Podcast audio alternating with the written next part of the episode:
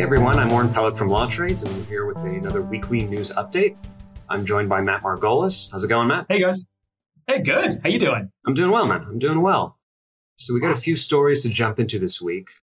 So it looks like this week we're talking about, first of all, Elon Musk's Twitter takeover, and then Ketanji Brown Jackson's historic confirmation, and also some shady practices by Google. And we'll also be hitting upon the anti union efforts of Starbucks and Will Smith being banned from the Oscars.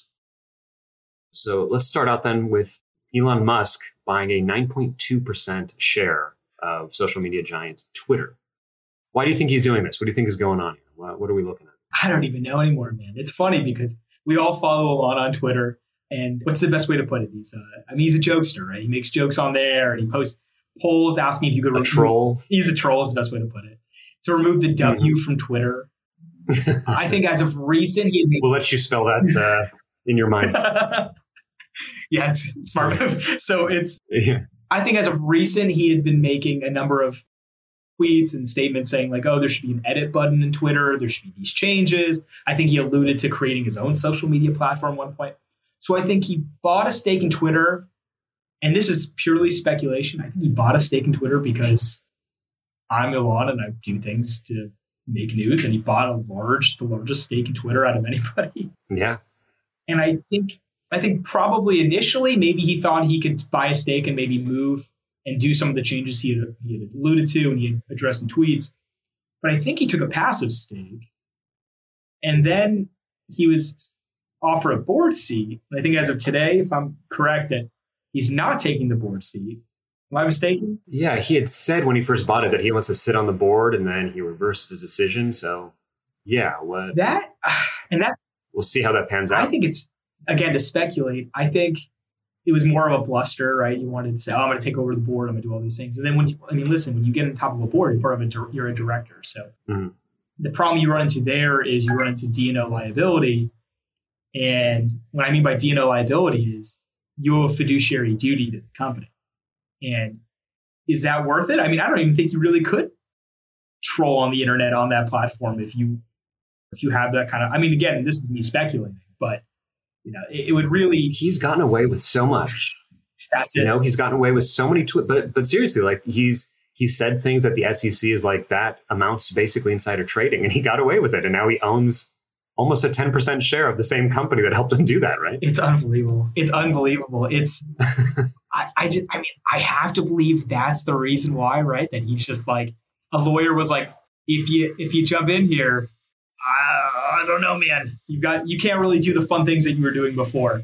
So that's and that's my take. I have no idea. Knowing Elon, he's probably going to listen to this and he's probably going to tweet at me. So you tell me, Elon, what happened. How's it going, man? How's it going, Elon? All right. So next up, we have an incredible, historic confirmation of Judge Ketanji Brown Jackson, who is not only the first black female who will now ascend to the High Court, but the first public defender to ever sit on the court. That's a very interesting background uh, that she brings to this. a needed insight, I would say, especially on cases involving Very needed. the Fourth and Fifth Amendment. I'm, I'm very excited. I think this is a truly, truly awesome historic moment in the court. And I mean, I, I, I just can't speak any higher of Justice Jackson. I, it's cool that I could call her Justice Jackson, not Judge Jackson. Right. So Yeah. it's fantastic. I'm curious. You know, I don't spend, I don't know the legal community or I don't have friends who are or public defenders, I should say. Has there been for a while now some sort of call for this? Is, is having a public defender on the high court something that people have begun to notice and ask for, or is this just kind of a, Sure. a thing? I've heard it. I've definitely heard it more recently over the last few years. Okay. I think I've heard that, and I've heard there's like two calls to have someone with a, a different background, different perspective to come on the court, that Right. kind of background, as well as an extinguishment of the qualified immunity doctrine. But the qualified immunity defense is probably the best way to call it.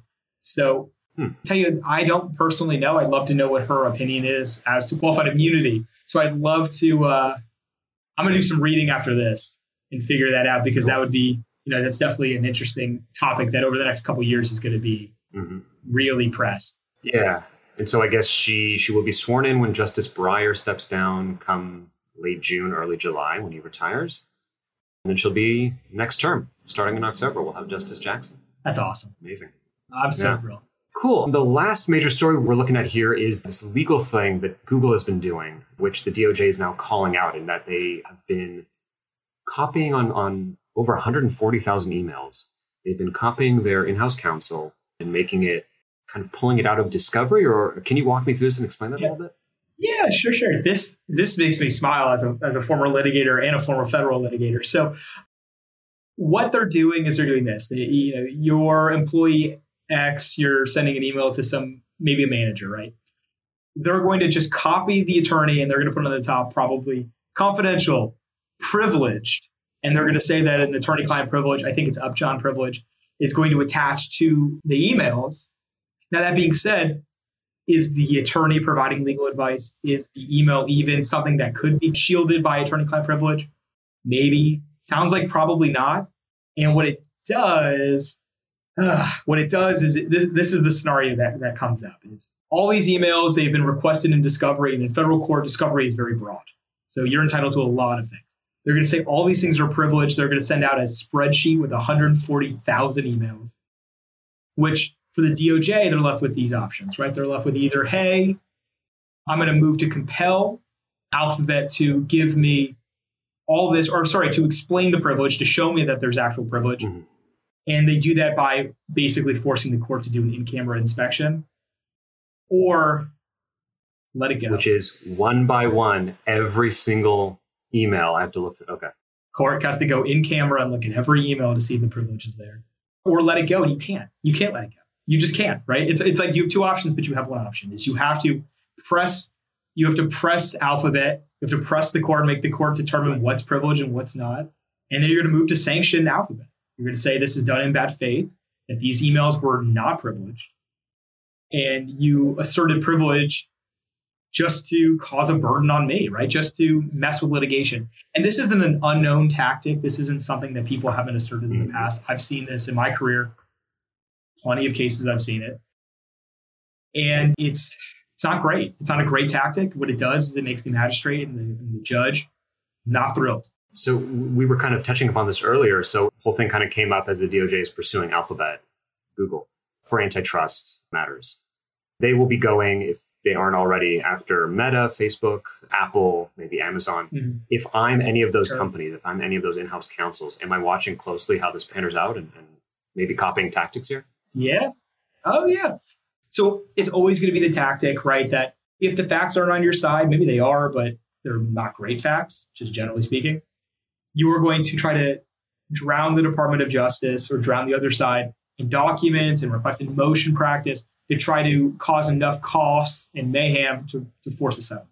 If the DOJ, let's say that, that Alphabet gets away with this and the DOJ ends up settling because the cost is over overdrawn and it, it's the litigation's going nowhere.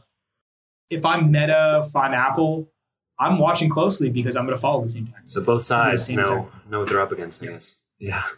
Oh yeah, Cool. So here are uh, two little uh, what else we're following stories. Also, let's touch on this week.